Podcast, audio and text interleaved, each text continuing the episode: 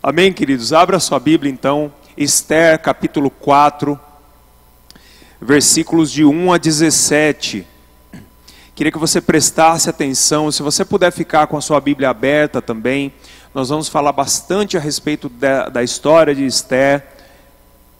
E, e se você puder acompanhar com a sua Bíblia aí, você vai entender melhor tudo que nós vamos pregar aqui nessa manhã. Todos encontraram Esther capítulo 4? Amém? Amém? Vamos ler. O texto diz assim: Quando Mardoqueu soube de tudo o que tinha acontecido, rasgou as vestes, vestiu-se de pano de saco, cobriu-se de cinzas e saiu pela cidade, chorando amargamente em alta voz. Foi até a porta do palácio real, mas não entrou, porque ninguém vestido de pano de saco tinha permissão de entrar. Em cada província onde chegou o decreto com a ordem do rei, houve grande pranto entre os judeus, com jejum, choro e lamento. Muitos se deitavam em pano de saco e cinza quando as criadas de Esté e os oficiais responsáveis pelo harém lhe contaram o que se passava com Mardoqueu, ela ficou muito aflita e mandou-lhe roupas para que as vestisse e tirasse o pano de saco, mas ele não quis aceitá-las. Então Esté convocou Atá, um dos oficiais do rei, nomeado para ajudá-la, e deu-lhe deu ordens para discutir cobrir o que estava perturbando Mardoqueu e por que ele estava agindo assim. Atá foi falar com Mardoqueu na praça da cidade, em frente à porta do palácio real. Mardoqueu contou-lhe tudo o que lhe tinha acontecido e quanta prata Amã tinha prometido depositar na tesouraria real para a destruição dos judeus. Deu-lhe também uma cópia do decreto que falava do extermínio e que tinha sido anunciado em Suzã, para que ele o mostrasse a Esther e insistisse com ela, para que fosse à presença do rei implorar misericórdia e interceder em favor do seu povo. Atá retornou e relatou a Esther tudo o que Mardoqueu lhe tinha dito.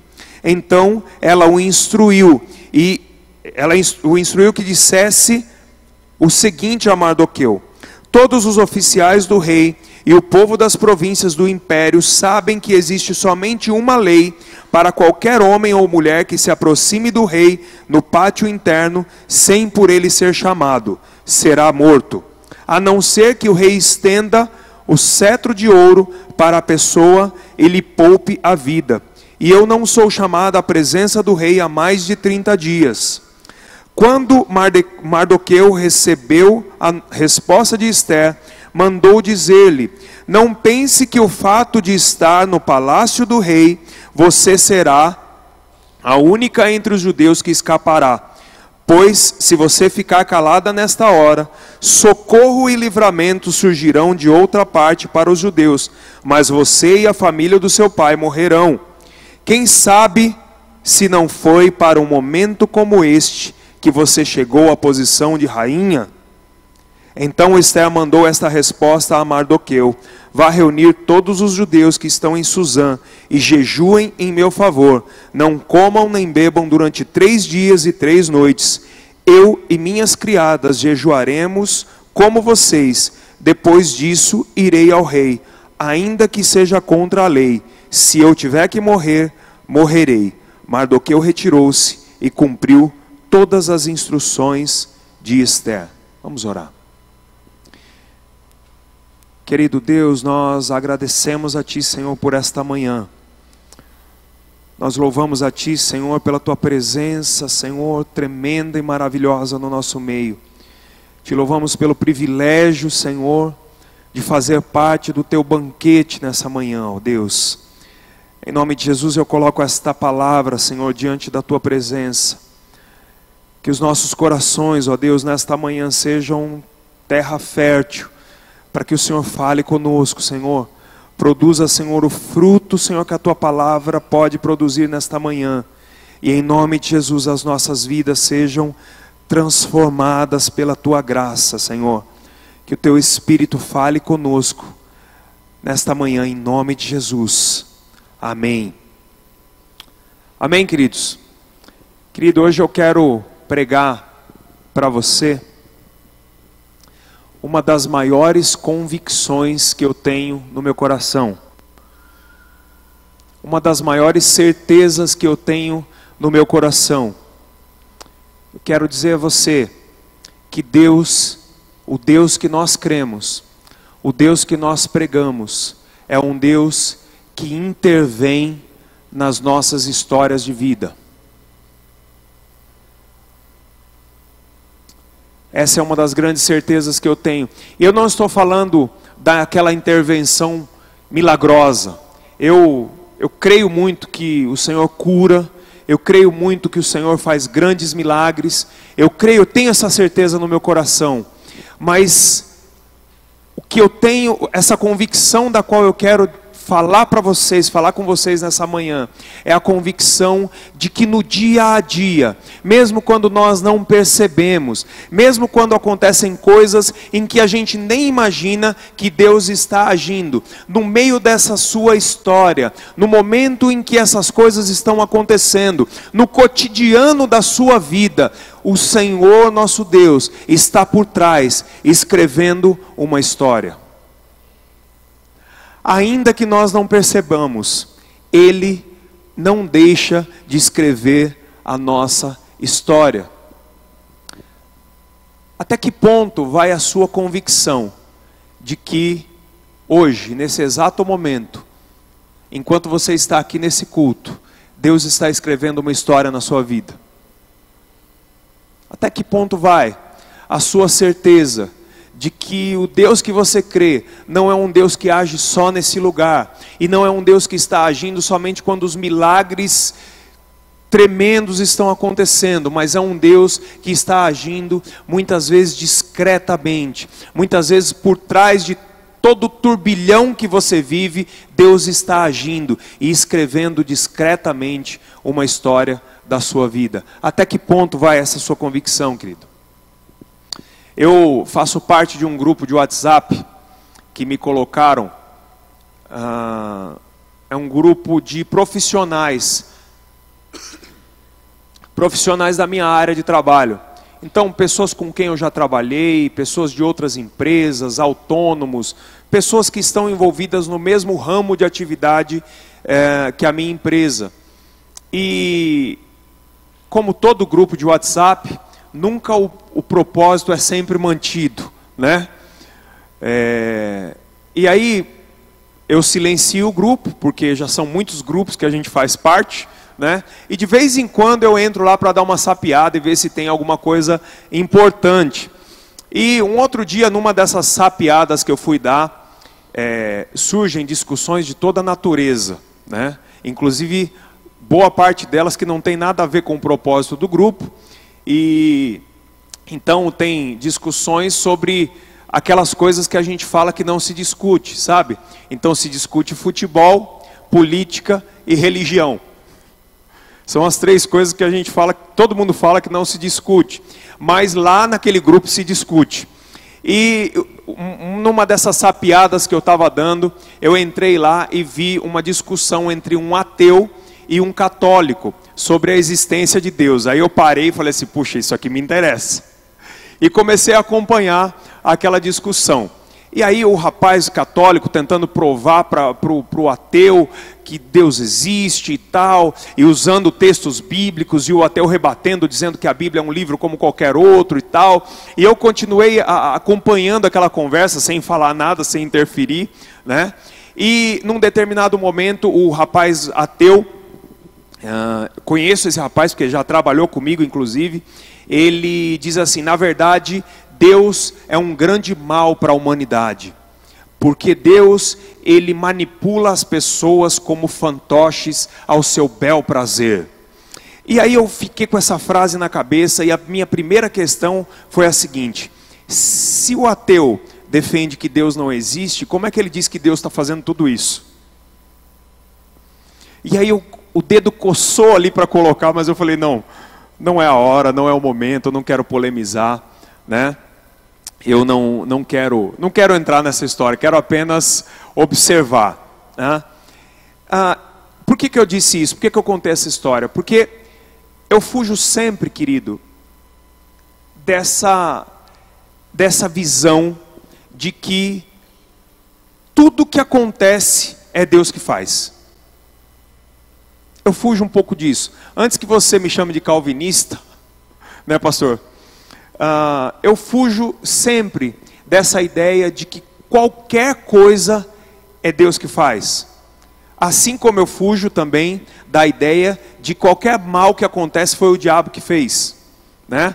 Ontem nós estávamos num aniversário de uma querida aqui da nossa igreja e estava conversando com a Marcela, a esposa do, do, do Moisés, e, e ela estava falando, pastor, mas nem tudo é o diabo que faz, né? Às vezes o diabo deve olhar e falar assim: não, isso aí não fui eu, não. Não vem colocar culpa em mim.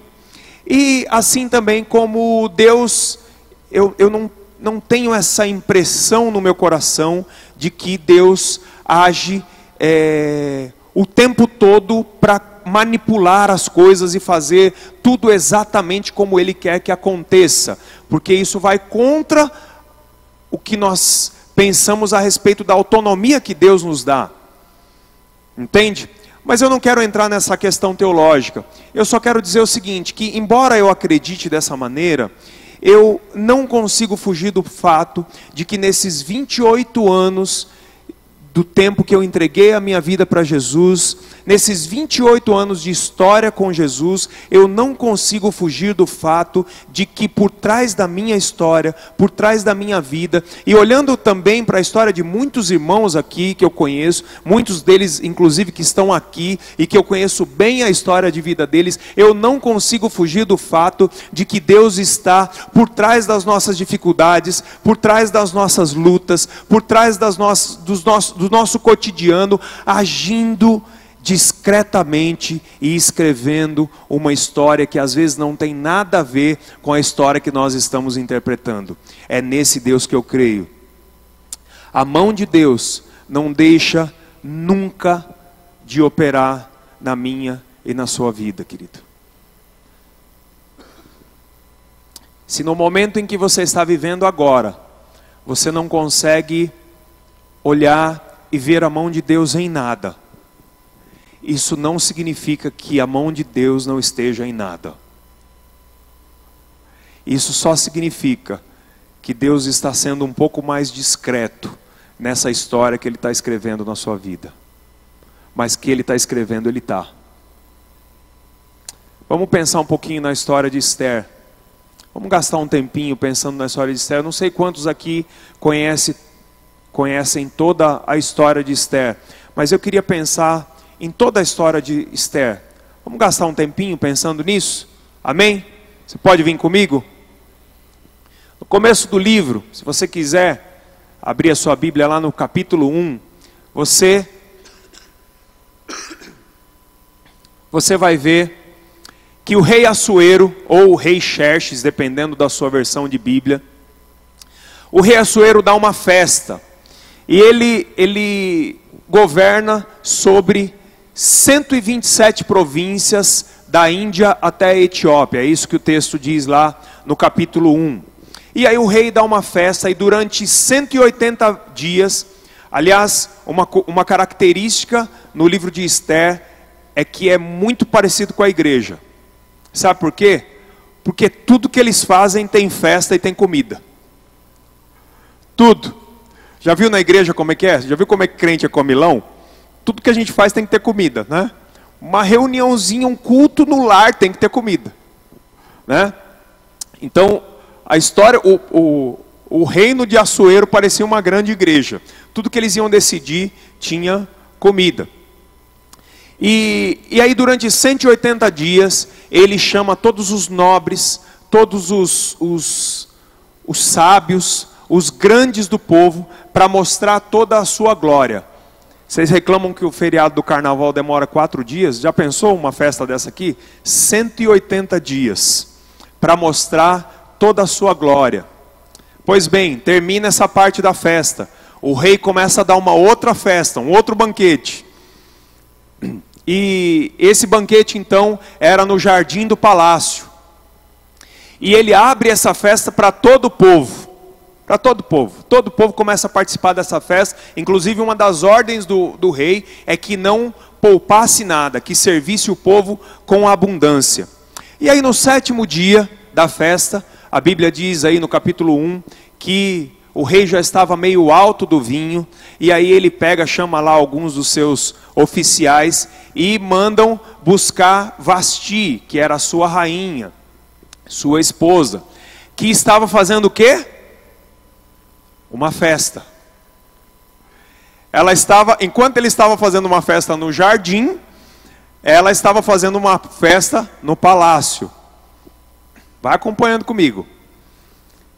E aí ele manda chamar Vasti, porque para acompanhar esse ritmo de que ele estava mostrando toda a sua glória, ele também quis mostrar a sua linda mulher. E aí ele manda chamar a rainha. E a rainha diz que não vai. A rainha diz que não vai, que ela não ia se prestar esse papel, e ela não vai. E o rei fica extremamente irado. E aí acontece uma coisa que é no mínimo curiosa. No mínimo curiosa. Porque um homem que lidava com 127 províncias, reinava sobre um grande império, não sabia como, como lidar com a sua própria esposa.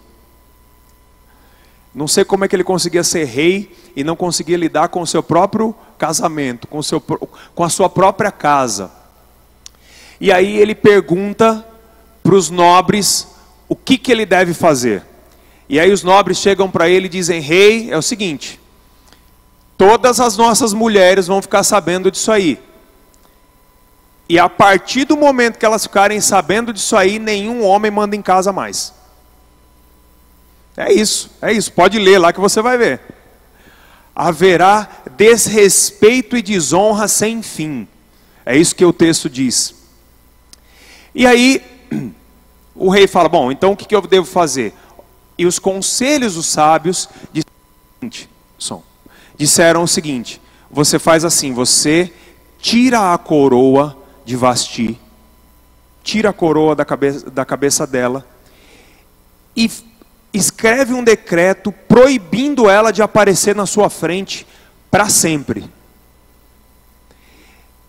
E você faz um decreto para todo mundo saber que você fez para levantar um pouco a sua moral, porque agora a sua moral foi lá embaixo, né? Para levantar um pouco a sua moral. E aí você diz que a partir de hoje todo homem precisa mandar na sua casa. E uma outra coisa que você deve fazer, convoca um concurso de Miss, Miss Persa, Miss Média e Persa, né, convoca um concurso de Miss, faz com que esse decreto seja conhecido em todas as províncias. Em todas as províncias você nomeia uma pessoa para selecionar a, a virgem mais bonita daquela província. E aí você vai reunir todas elas no harém e você vai escolher dentre essas mulheres uma nova rainha para ocupar o lugar de Vasti. O rei é, faz de acordo com os conselhos que ele recebeu. E no meio de todas essas mulheres havia uma mulher. Quem? Esther. Acompanha comigo. Essa Esther era a sobrinha ou prima, dependendo da versão que você tiver, vai falar uma ou outra coisa, ou prima de um homem chamado Mardoqueu, que é um dos personagens desse livro aqui. Mardoqueu havia criado Esther, havia educado Esther, porque os pais dela morreram. Então ele adotou Esther e criou Esther. Esse também é um dos, é um dos personagens ah, principais, ok? Então, de um lado, o rei escolhe a sua rainha. E acontecem umas coisas interessantes, porque Esther, quando chega no harém, o homem que toma conta do harém tinha que fazer um preparo de beleza, que é o sonho de todas as mulheres aqui. A minha mulher vive falando: Puxa, eu queria tanto ir para um spa. Ela vive falando para mim que ela quer isso de presente.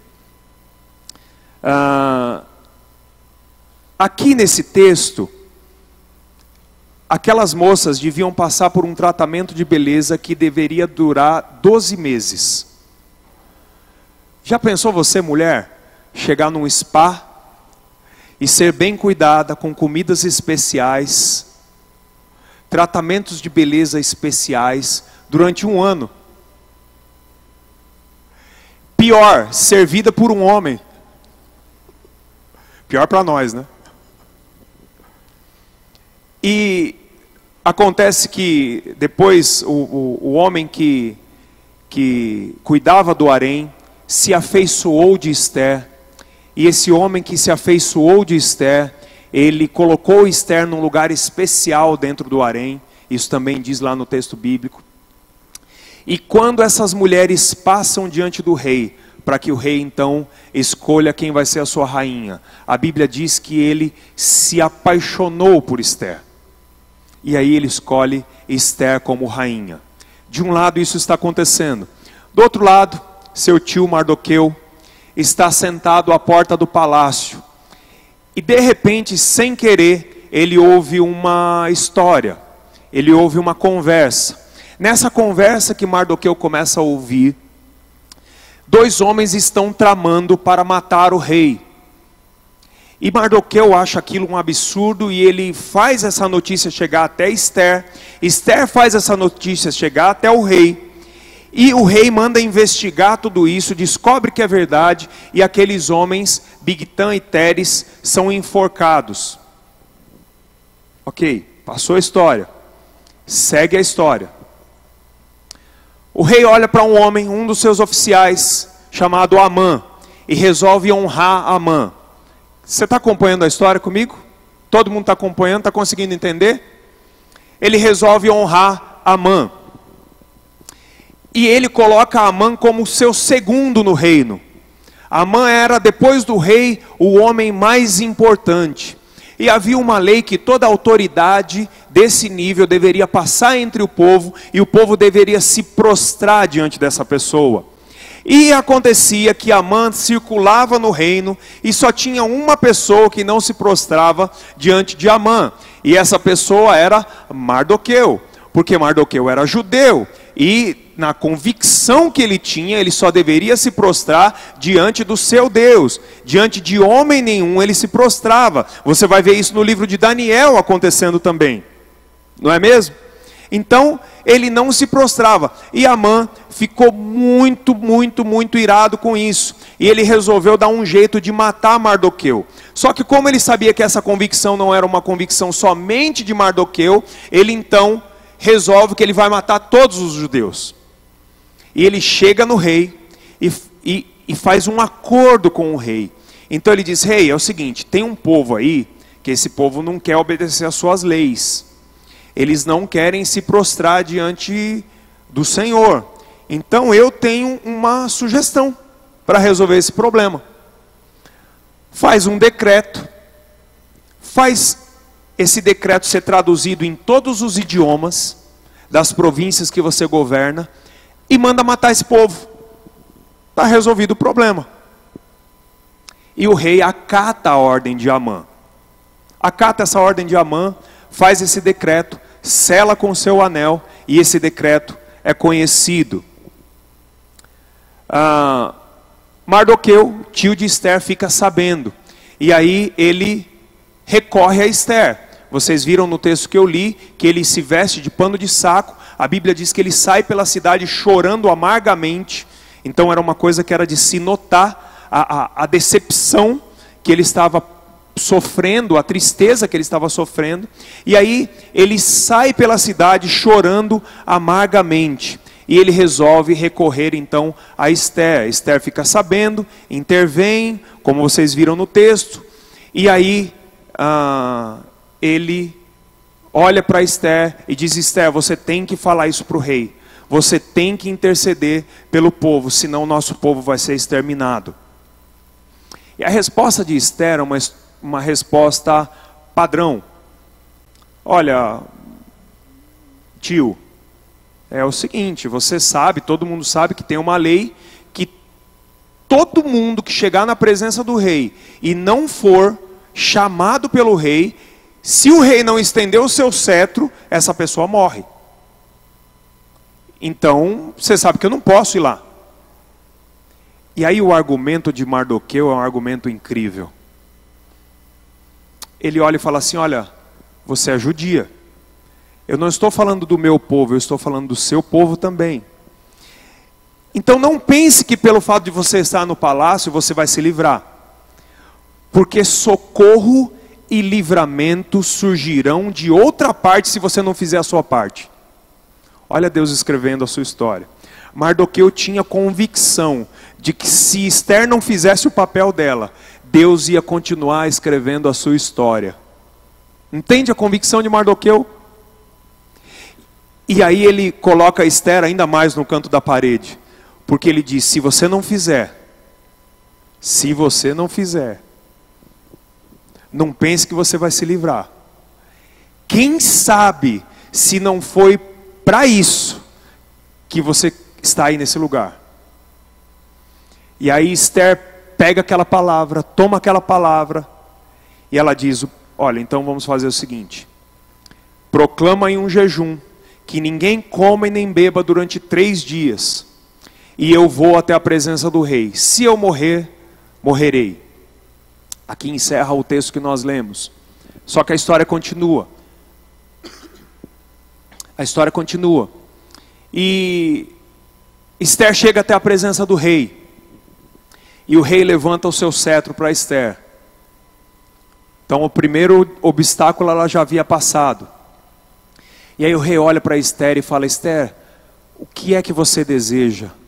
Até a metade do reino eu vou te dar. Mal o rei sabia a enrascada que ele estava entrando. Até a metade do reino eu vou te dar. E Esther diz o seguinte: Rei, faz assim. É, vem num banquete. Ó a festa de novo. Eu vou dar um jantarzinho básico lá no palácio. Tão básico demorou dois dias. Eu vou dar um jantarzinho lá no palácio. Vem nesse banquete que nós vamos conversar. E traz a mãe também. Sabe a mão, o seu, o seu principal? Traz ele também. E a mãe fica todo todo. A mãe fica todo. Então, ela convida o rei e a mãe para o seu banquete. A mãe, depois desse convite, passa de novo por. Ele volta todo, todo orgulhoso, porque além do rei, somente ele foi convidado para o banquete da rainha. E ele, voltando para sua casa, todo orgulhoso, passa por quem? Por Mordecai, ou Mardoqueu. E o que, que acontece? Mardoqueu não se curva, e ele fica bravo de novo. E quando ele chega em casa, ele fala: Mas não é possível, esse cara é, é, é um intransigente, ele está é, indo contra a minha autoridade, eu estou muito bravo com esse cara. E aí a mulher de Amã e os, e os amigos de Amã, a Bíblia diz, que eles dão um conselho para Amã: Amã, faz o seguinte, já não vão morrer todos os judeus mesmo? Faz assim faz uma forca de mais de 20 metros. E aí você vai pendurar Mordecai pela manhã nessa forca. E à tarde você vai sentar para jantar com o rei, para comer com o rei e vai se divertir. E aí a mãe pega e fala assim: então tá bom, vamos mandar fazer essa forca. Naquela noite, o rei perdeu o sono. Não conseguia dormir. E aí o rei levanta, ele não tinha os livros de historinha que meu filho tem. Quando eles não estão com sono e eles falam, pai, eu lê uma historinha para mim, né? Né, amor? Lê uma historinha para mim porque eu não tô com nenhum pinguinho de sono. O Murilo fala. E, e aí o rei fez isso. Ó, faz assim, ó, pega o livro aí de, de histórias aqui do, do reino e lê para mim para ver se eu sinto um pouco de sono. E essa leitura deve ter demorado, porque de manhã, uma das últimas histórias que é lida é a história de Mardoqueu quando ele entrega a conspiração daqueles que queriam matar o rei. Acompanha só essa história. Eu estou terminando a história, tá bom?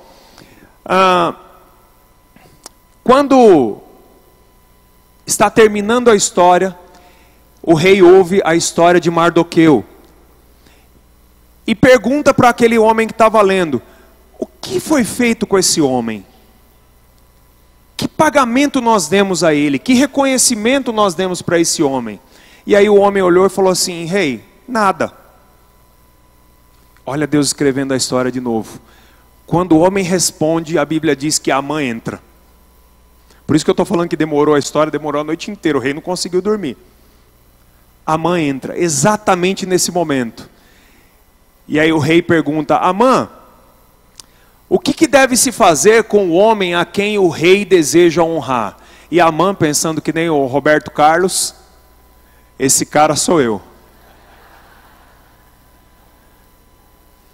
A Bíblia diz isso. Ele pensou no seu coração: quem mais o rei vai querer honrar além de mim? Esse cara sou eu. E aí Amã fala para o rei: Rei, eu acho que nós temos que pegar um cavalo que o rei já montou. Nós temos que coroar esse homem.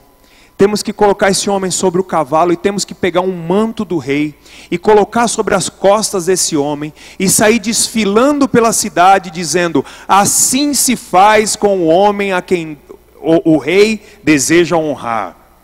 E aí Deus, o rei olha para Amã e diz assim: então vai lá e faz isso com Mardoqueu. Não omita, e olha só que interessante, não omita nenhuma das coisas que você falou, o rei fala para ele. Você imagina como é que Amã deve ter ficado bravo. Pois então, Amã faz isso. Vai lá, pega Mardoqueu e sai honrando ele por toda a cidade. Olha Deus escrevendo a história, que incrível e sai honrando Mardoqueu por toda a cidade. Pois bem, termina isso, Amã está bravo, irado. E aí chegam, logo em seguida chegam os oficiais. Amã, está na hora do banquete da Esther, vamos? Vamos, vamos, vamos. E Amã foi para o banquete de Esther.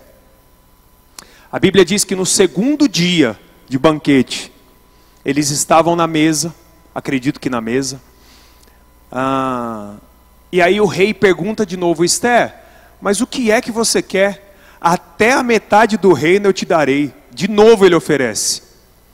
E aí Esther diz: Rei, se fosse por qualquer outro motivo, eu não incomodaria o rei, mas o meu povo vai ser exterminado. O meu povo está para ser exterminado, porque o meu povo está sofrendo uma grande conspiração e conta toda a história para o rei. E o rei fica irado, diz: Quem é que fez isso?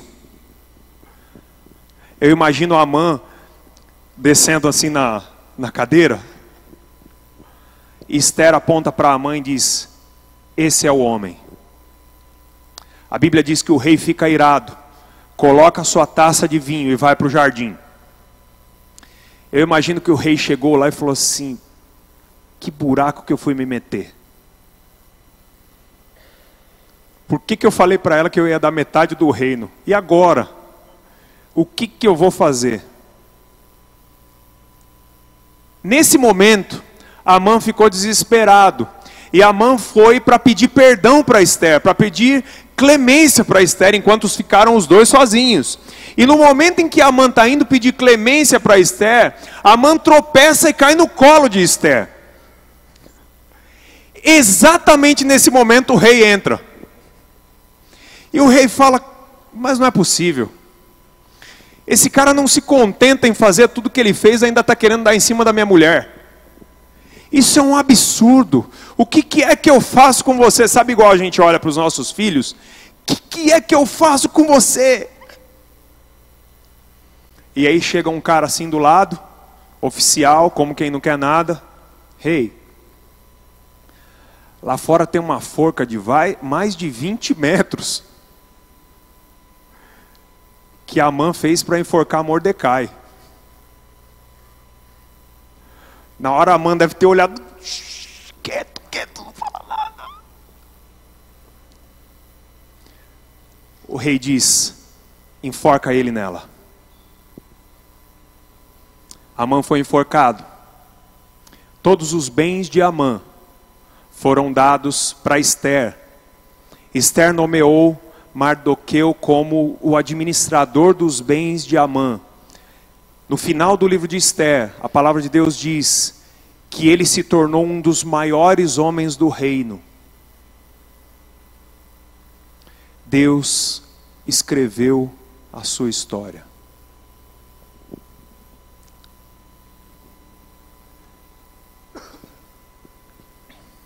Deus escreveu a sua história. Eu disse para você que no começo eu não acreditava que Deus intervém em 100% das coisas. Lembra que eu falei? Você sabia que no livro de Esther o nome de Deus não é dito nenhuma vez? O, o nome de Deus não é dito nenhuma vez no livro de Esther. Mas quem teria condição de olhar para uma história como essa e afirmar que Deus não agiu. Baseado nisso, eu quero fazer algumas perguntas para você pensar comigo nesse, nesse livro. Quem será? Quem será que colocou aquele conselho no coração dos conselheiros do rei, dizendo: troca a rainha?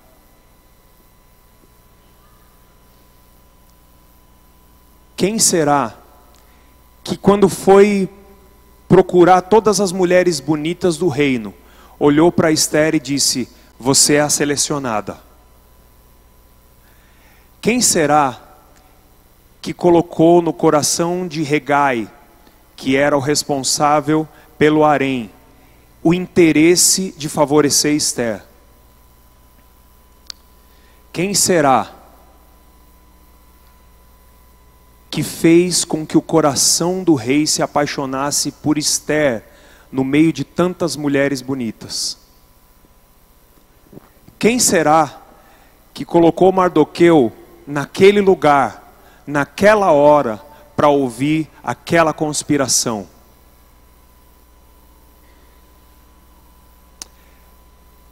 Quem será que colocou o desejo no coração de Amã para fazer aquela forca. Que ele nem imaginava que ele mesmo morreria nela. Quem será que fez Amã tropeçar e cair no colo de Esther, exatamente na hora em que o rei estava entrando? Quem será que fez Amã entrar no palácio exatamente no momento em que, Deus, em que o rei perguntava: o que é que se fez com esse homem? Quem foi? Eu aprendo algumas coisas com essa história de Esther. Eu quero conversar rapidamente com você. São quatro coisas que eu quero falar rapidamente. Eu só contei toda a história porque muitas vezes a gente se, se apega numa parte da história por isso que eu quis contar toda a história, para que você entenda todo o contexto, todo o contexto de duas vidas que Deus estava escrevendo a história. Assim como em todo o contexto da minha e da sua vida, Deus está escrevendo uma história. Enquanto os fatos concretos da nossa vida, enquanto as coisas vão acontecendo todo dia, as dores, as dificuldades, as perdas, as alegrias, as lutas, enquanto tudo isso está acontecendo, Deus está discretamente escrevendo a sua história da nossa vida. A sua versão, que é a versão definitiva. Saiba que a melhor versão da minha e da sua história não é essa versão que nós vemos, não é essa versão que o mundo vê, não é essa versão que nós estamos acostumados a viver no nosso dia a dia. A melhor versão da nossa história é a versão definitiva, é aquela que Deus está escrevendo a respeito da minha e da sua vida, querido. Quantas vezes Deus interferiu, interveio e tem intervindo na sua vida dessa forma? Pensa um pouquinho. Pensa um pouquinho onde que você achou que a decisão das pessoas estava te prejudicando. Você diz aquela pessoa me prejudicou, aquela pessoa me fez mal, aquela pessoa investiu contra mim, aquela pessoa me derrubou, aquela pessoa foi um enviado do maligno contra a minha vida. Quantas vezes a gente não pensa nisso? Mas muitas vezes, atrás disso, Deus está escrevendo a nossa história.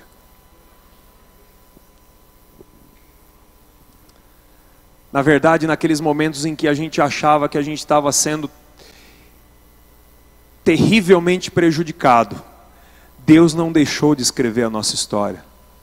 Naquele momento em que os homens estavam levantando, se levantando contra nós, Deus não estava deixando de interferir na nossa vida e na nossa história. Salmo, se eu não me engano, 124 diz: Se não fora o Senhor que esteve ao nosso lado quando os homens se levantaram contra nós, nós seríamos todos engolidos.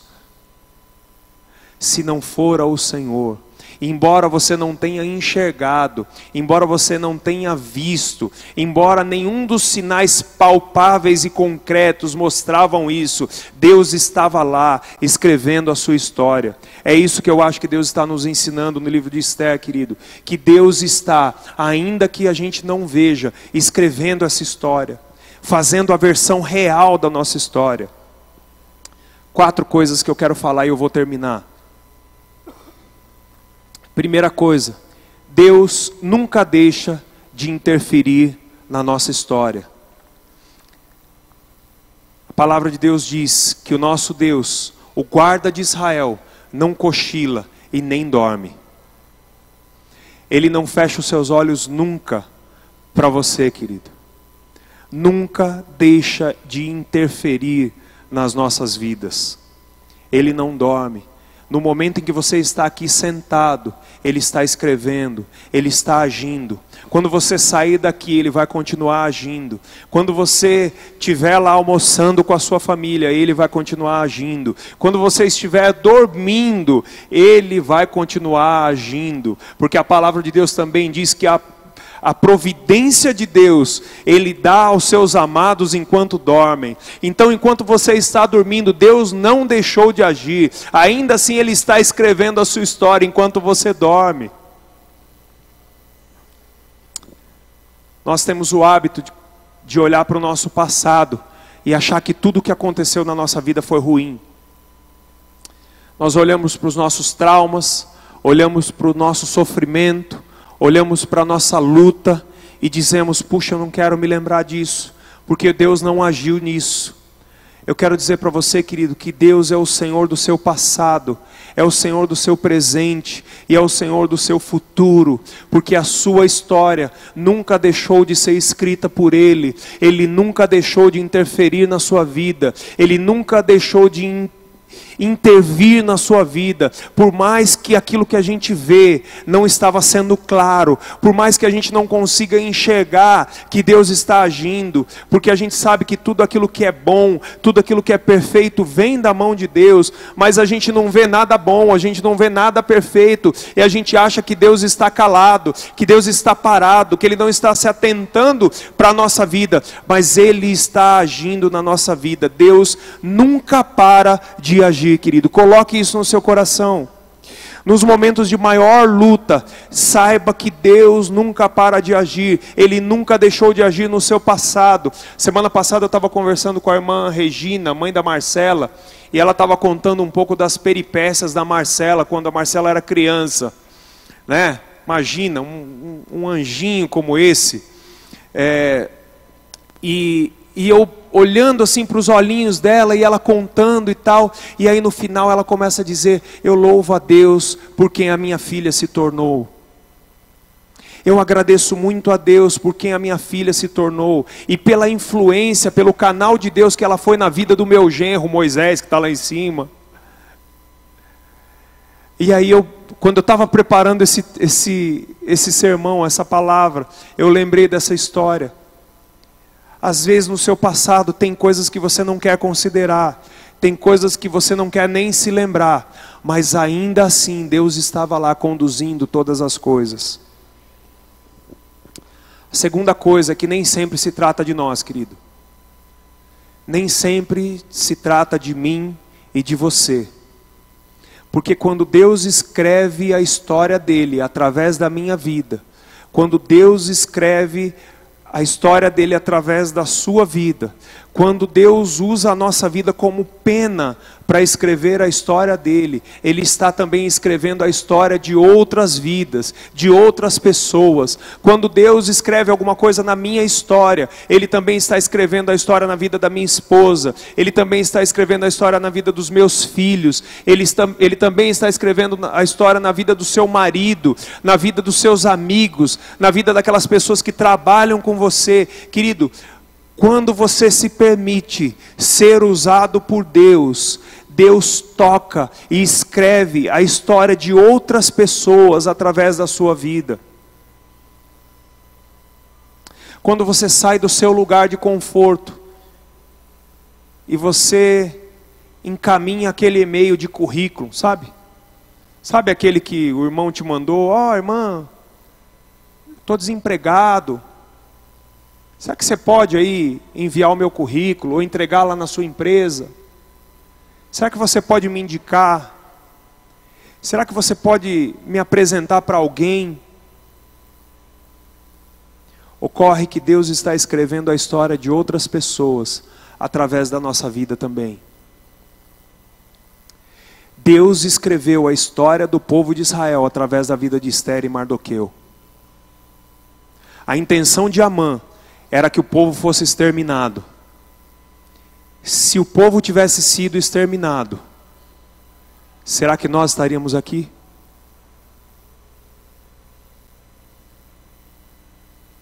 Deus escreve a sua história, Deus escreve a história dele através da minha e da sua vida. Quem é que está perto de você? Quem é que está ao seu lado? Que Deus quer usar a sua vida para escrever a história dele.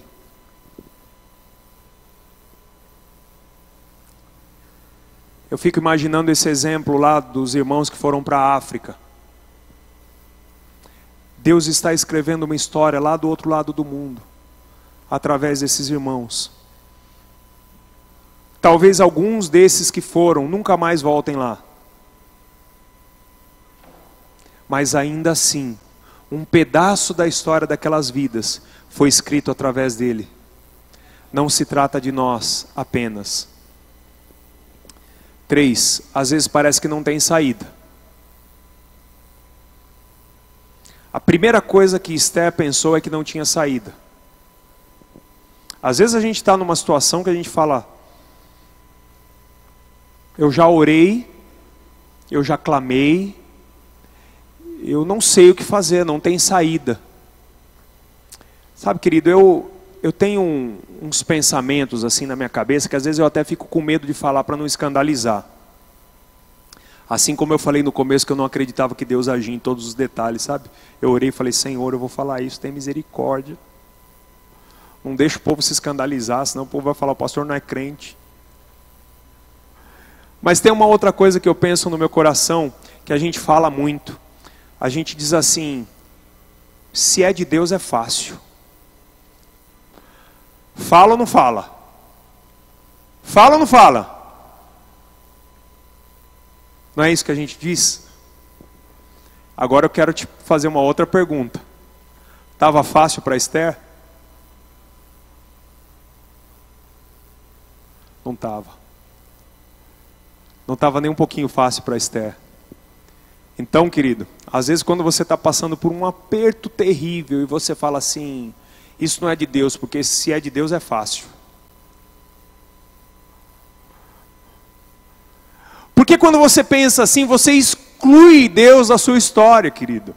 Você exclui Deus do momento dos momentos difíceis, dos momentos de dureza, de dificuldade, de falta de dinheiro, de, de conflitos. Você, você exclui Deus.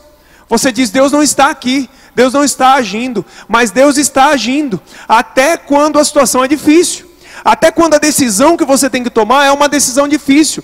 Deus quer agir através das suas decisões, por mais difíceis que elas sejam. Às vezes nós precisamos dar um passo que nós consideramos o um passo tremendamente difícil. Às vezes uma mudança, às vezes uma atitude, às vezes uma palavra, às vezes alguém que você precisa conversar, às vezes uma, uma decisão que você precisa tomar e você deixa de tomar porque você está esperando ficar fácil.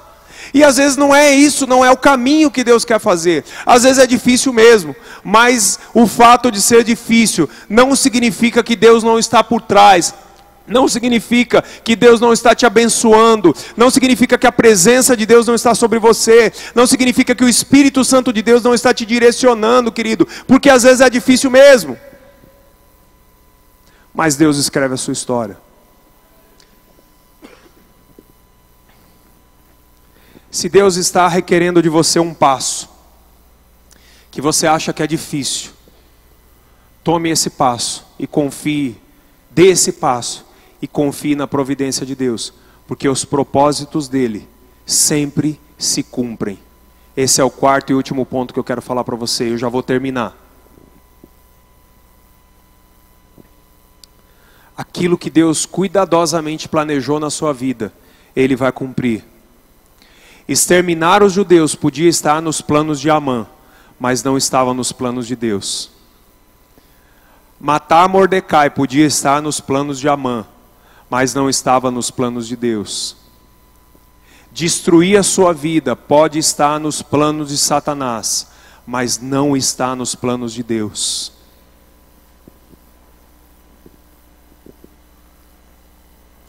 Nós seguimos trilhando os nossos caminhos tomando as nossas decisões, às vezes corretamente, às vezes não, mas a mão dele não deixa de escrever a nossa história. Se algo é plano de Deus na nossa vida, e algo que a gente imagina que vai acontecer não é plano de Deus na nossa vida, o que prevalece é o plano de Deus.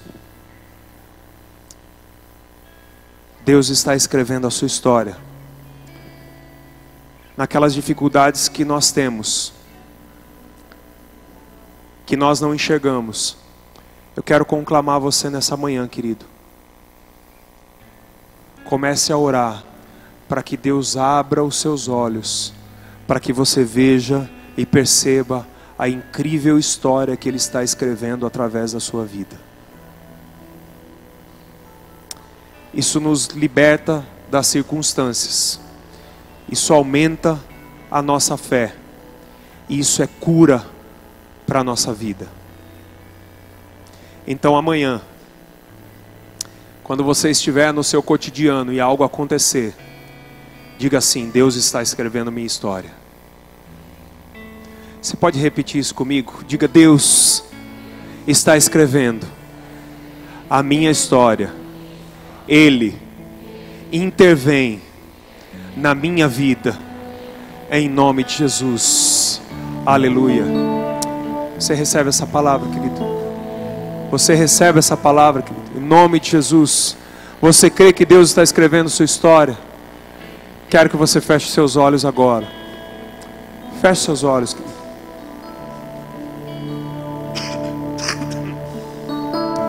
Muitos de nós deixamos de perceber quando Deus está escrevendo a nossa história, isso é natural.